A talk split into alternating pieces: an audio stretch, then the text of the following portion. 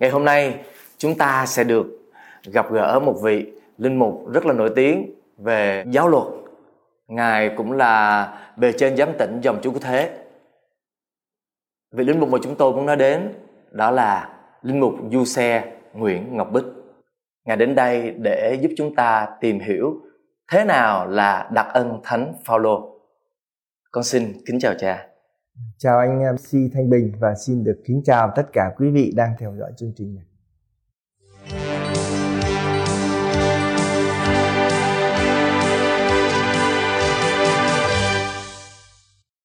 Thưa cha, câu hỏi đầu tiên của con, con muốn gửi đến cha đó là con có một người bạn là người công giáo muốn kết hôn với một người tân tòng mà người tân tòng này trước kia đã từng kết hôn với một người chưa được rửa tội và nay họ đã ly dị. Hai bạn này được hướng dẫn là phải xin đặc ân Thánh Phaolô. Vậy cha cho con hỏi, đặc ân Thánh Phaolô là gì?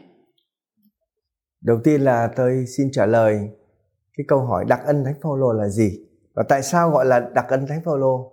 Vì đây là một đặc ân do chính Thánh Phaolô tông đồ đã quyết định. Khi đề cập đến vấn đề hôn nhân với giáo đoàn Corinto thì ngài đã viết như sau: Còn những người đã được kết hôn, tôi ra lệnh này không phải tôi mà là Chúa.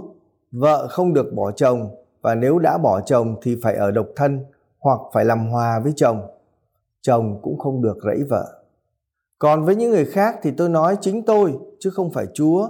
Nếu anh em nào có vợ ngoại đạo mà người này bằng lòng ở lại với người ấy thì người ấy đừng rẫy vợ. Người vợ nào có chồng ngoại đạo mà người này bằng lòng ở với người ấy thì người ấy đừng bỏ chồng. Thật vậy, chồng ngoại đạo được thánh hóa nhờ vợ và vợ ngoại đạo được thánh hóa nhờ chồng. Chẳng vậy, con cái anh em sẽ là ô uế trong khi thật ra chúng là thánh. Còn khi nói về vấn đề người ngoại đòi chia tay thì Thánh Phaolô viết như sau: Nếu người ngoại đạo muốn bỏ người kia thì cứ bỏ. Trong trường hợp đó, chồng hay vợ có đạo không bị luật hôn nhân ràng buộc. Như vậy thì với quyết định của Thánh Phaolô và hướng dẫn của Thánh Phaolô những người có đạo tức là chúng ta biết trong giai đoạn cái thời của thánh phaolô thì có nhiều người ngoại lắm nhưng khi người ta theo đạo thì có những người vợ hay người chồng lại bỏ không ở không sống chung nữa. Thì lúc đó ngài nói trong trường hợp ấy thì người có đạo không bị luật hôn nhân ràng buộc. Trong trường hợp anh vừa hỏi một người công giáo muốn kết hôn với một người ngoại giáo mà theo đạo và người ấy trước đây đã có vợ à, xin lỗi có chồng thì bây giờ hai người muốn kết hôn với nhau thì phải được hưởng đặc ân thánh Phaolô. À, vâng thưa cha, nhiều người thắc mắc nếu hai người không chịu phép rửa tội đã ly dị nhau thì tại sao giáo hội công giáo không đương nhiên chấp nhận là hôn nhân của họ đã được tháo gỡ? Vì khi cưới nhau rồi lúc ly dị họ không phải là tín hữu. Chuyện họ kết hôn và ly dị là chuyện bên ngoài luật của giáo hội mà câu hỏi cũng rất là hay bởi vì những người ngoại giáo nói rằng hôn nhân của họ là hôn nhân. Ở bên ngoài giáo hội, việc gì mà giáo hội lại còn định rằng thì là hôn nhân của họ không được tháo gỡ khi họ ly dị với nhau. Thật sự ra, người ngoại giáo nếu họ ly dị với nhau ở ngoài đời thì giáo hội không can thiệp gì vào trong chuyện đó. Chỉ trừ khi người ngoại giáo, gọi là, ly dị với nhau mà muốn kết hôn với người công giáo thì lúc đó giáo hội mới đặt vấn đề thôi. Vậy thì chúng ta phải nói đến điểm này đó là hôn nhân là một định chế có từ lâu đời. Không phải chỉ khi có công giáo mới có hôn nhân, mà hôn nhân đã có từ ban đầu. Như chúng ta thấy kinh thánh nói rằng, người đàn ông sẽ bỏ gia đình mà gắn bó với vợ mình, và cả hai nên một. Như vậy thì chúng ta thấy Đức Chúa Giêsu cũng nhắc lại điều đó, và ngài còn kết luận sự gì Thiên Chúa đã kết hợp loài người không được phân đi Như vậy thì hôn nhân dù là ngoại giáo hay công giáo thì cũng phải là do Thiên Chúa kết hợp chứ không phải là tự nhiên do con người kết hợp với nhau mà thành đâu. Do đó mà hôn nhân của những người ngoại nó vẫn có giá trị, chứ không phải hôn nhân của những người ngoại là hoàn toàn vô giá trị, họ ly dị là mất hết. Nhưng mà đối với người công giáo chúng ta vẫn cực kính trọng, vẫn tôn trọng hôn nhân, nó có những đặc tính. Những đặc tính là một vợ, một chồng và bất khả phân ly thì không chỉ đặc tính đó của Kitô giáo mà đặc tính của tất cả các cuộc hôn nhân. Do đó mà đối với hôn nhân người ngoại dù họ ly dị nếu họ ly dị rồi họ sống ở ngoài họ vẫn tiếp tục sống với người ngoại thì giáo hội không đặt vấn đề gì với họ cả. Nhưng nếu họ kết hôn với người công giáo thì lúc đó sẽ phải đặt là xem hôn nhân trước đây nó có giá trị và nó được gắn kết thế nào. Vâng con xin cảm ơn cha. Vâng thưa cha nói đến đặc ân thì phải nói đến người có quyền ban đặc ân. Vậy ai là người có quyền để ban đặc ân thánh phaolô ạ?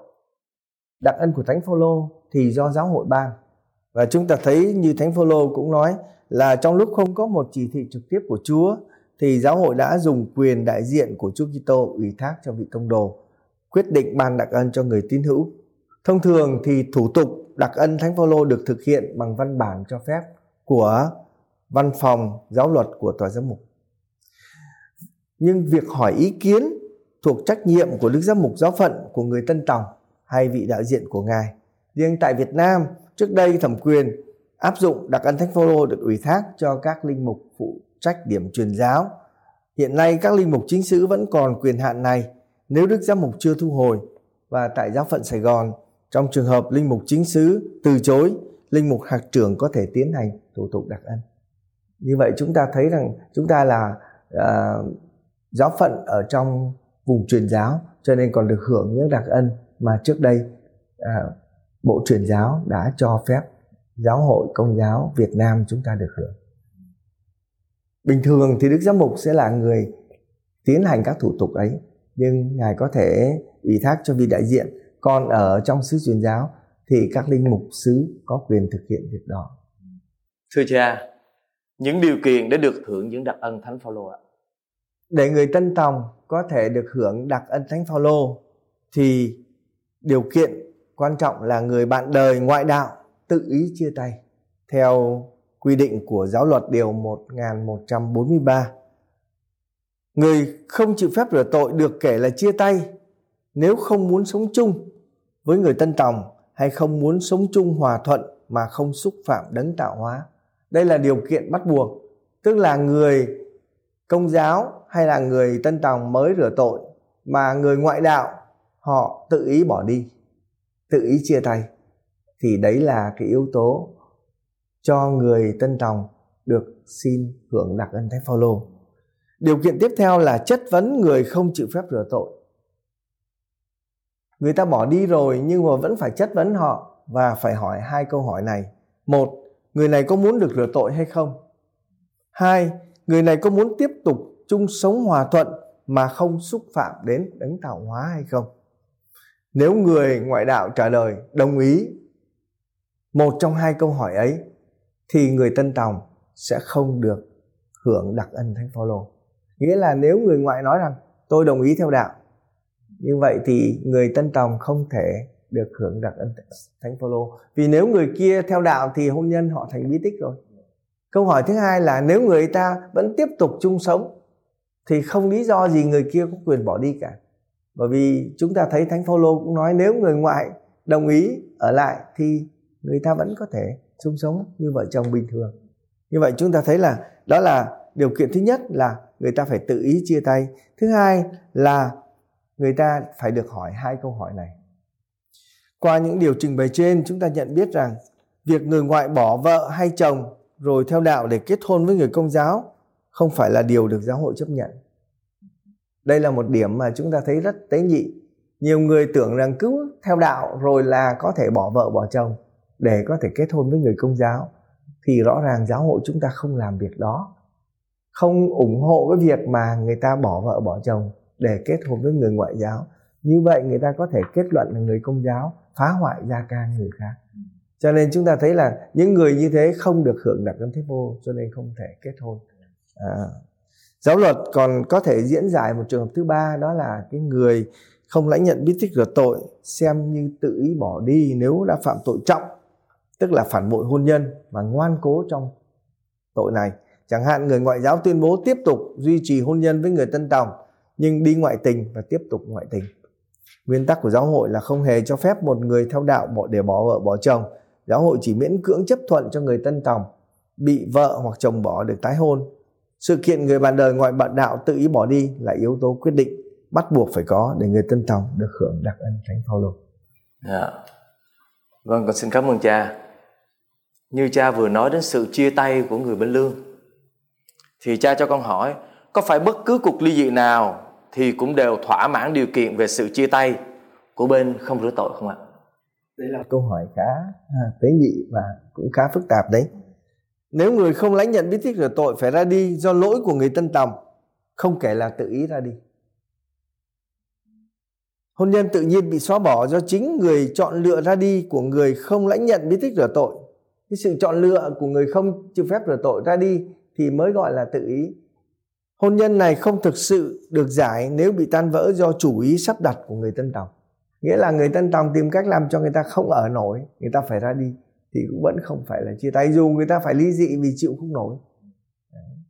Cho nên chúng ta thấy là cái việc ly dị chưa phải là cái yếu tố quyết định đầy đủ, bởi vì có thể ly dị về nhiều lý do lắm. Vì có những trường hợp giả vờ ly dị để làm giấy tờ giả, rồi hai người vẫn cứ sống chung. Vì vậy cho nên lại còn phải có cái yếu tố là hai người không được sống chung với nhau nữa, không còn sống chung một nhà nữa do đó việc ly dị của người bên lương chưa được coi là chia tay để có thể hưởng được đạo ân thánh phaolô mà phải theo đúng tinh thần của giáo luật điều 1 143 à, triệt 2 nói rằng người không chịu phép rửa tội được kể là chia tay nếu không muốn sống chung với người được rửa tội hay không muốn sống chung hòa thuận mà không xúc phạm đến đấng tạo hóa. Trừ trường hợp sau khi chịu phép rửa tội người được rửa tội đã gây ra nguyên nhân chính đáng để người kia chia tay như vậy chúng ta thấy cái điều kiện à, ly dị chưa phải là điều kiện đủ.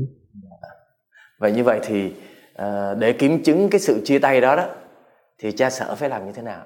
À, để kiểm chứng việc chia tay cha sở phải điều tra xem cái người tân tòng ấy có ý muốn tái hôn đã chia tay với người bạn đời ngoại giáo trước hay sau khi có mối quan hệ thân thiết với người sắp tái hôn. Đây muốn nói rằng một người tân tòng muốn kết hôn với người công giáo vậy thì, họ chia tay. Trước đó hay sau khi biết người công giáo rồi mới chia tay. Vậy thì cái việc chia tay đó là bởi vì do bởi người công giáo làm cho người tân tộc này chia tay thì điều đó không không phải là yếu tố. Vì vậy cho sở phải điều tra xem họ quen trước hay quen sau.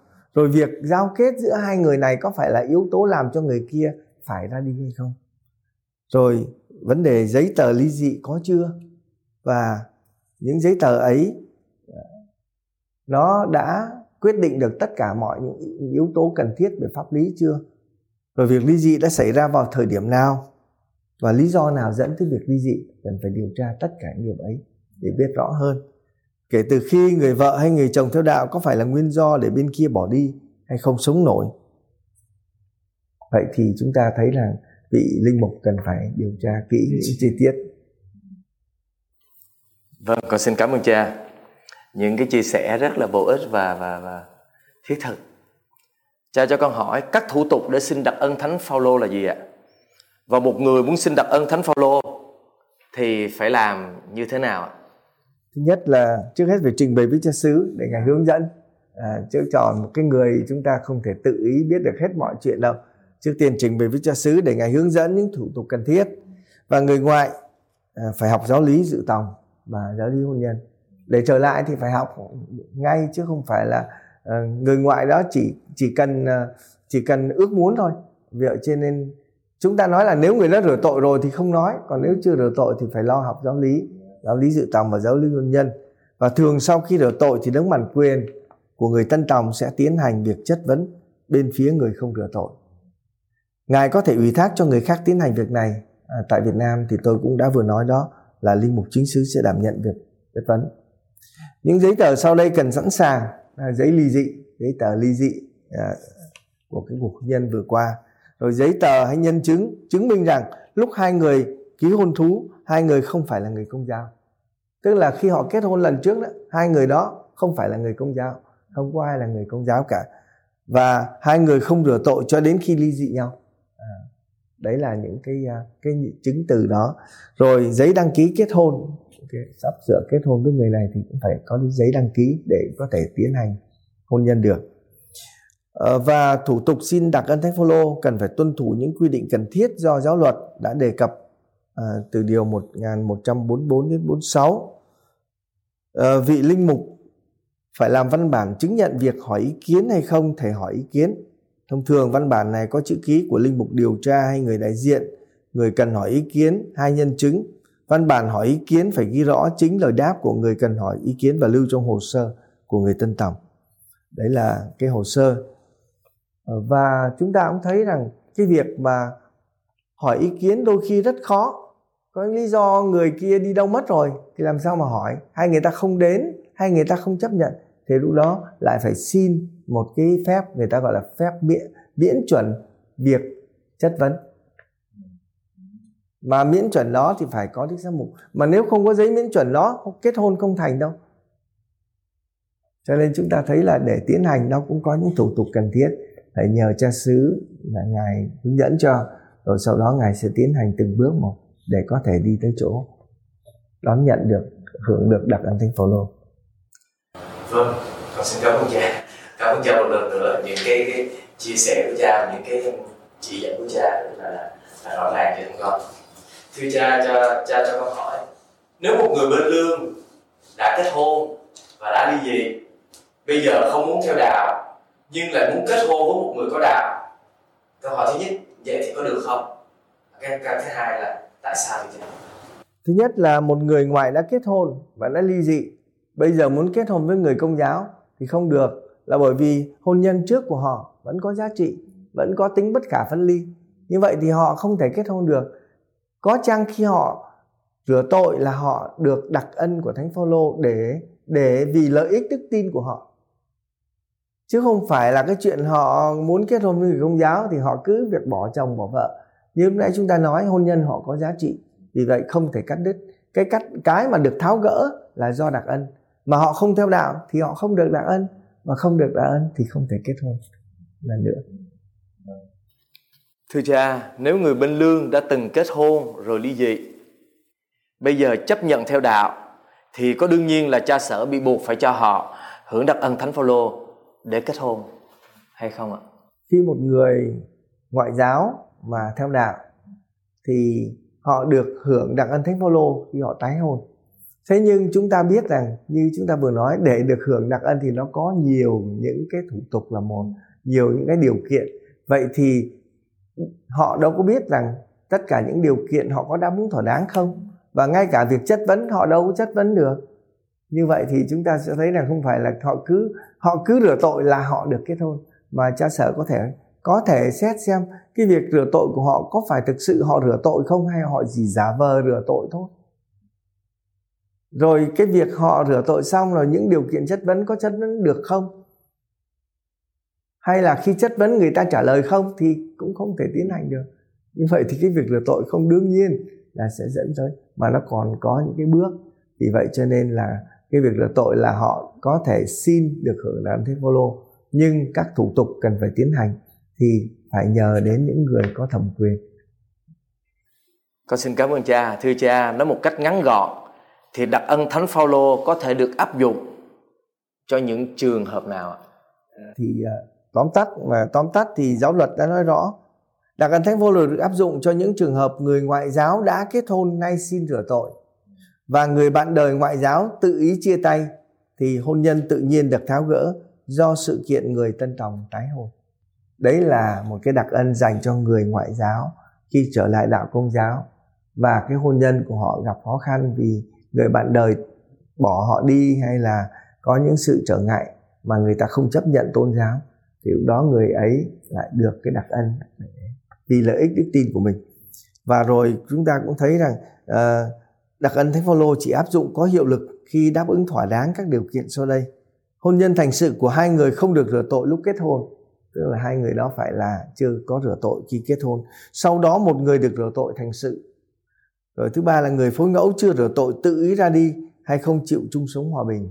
Và thứ tư người được rửa tội không gây ra nguyên cớ để người kia bỏ đi đấy là tóm tắt những cái yếu tố để mà người ta được hưởng đặc thánh phổ lô thưa cha chúng con xin cảm ơn cha về những chia sẻ rất là bổ ích và quý báu từ cha. Và chúng con hy vọng sẽ được gặp lại cha trong những số tiếp theo.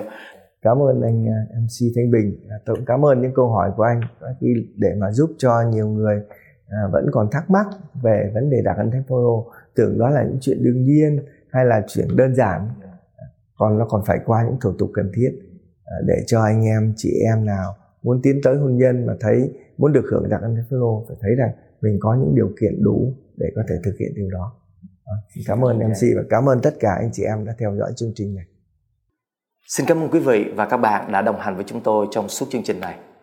Rất mong sẽ được gặp lại quý vị trong những số tiếp theo của chương trình. Xin kính chào quý vị và xin Thiên Chúa đổ tràn đầy hồng ân trên quý vị.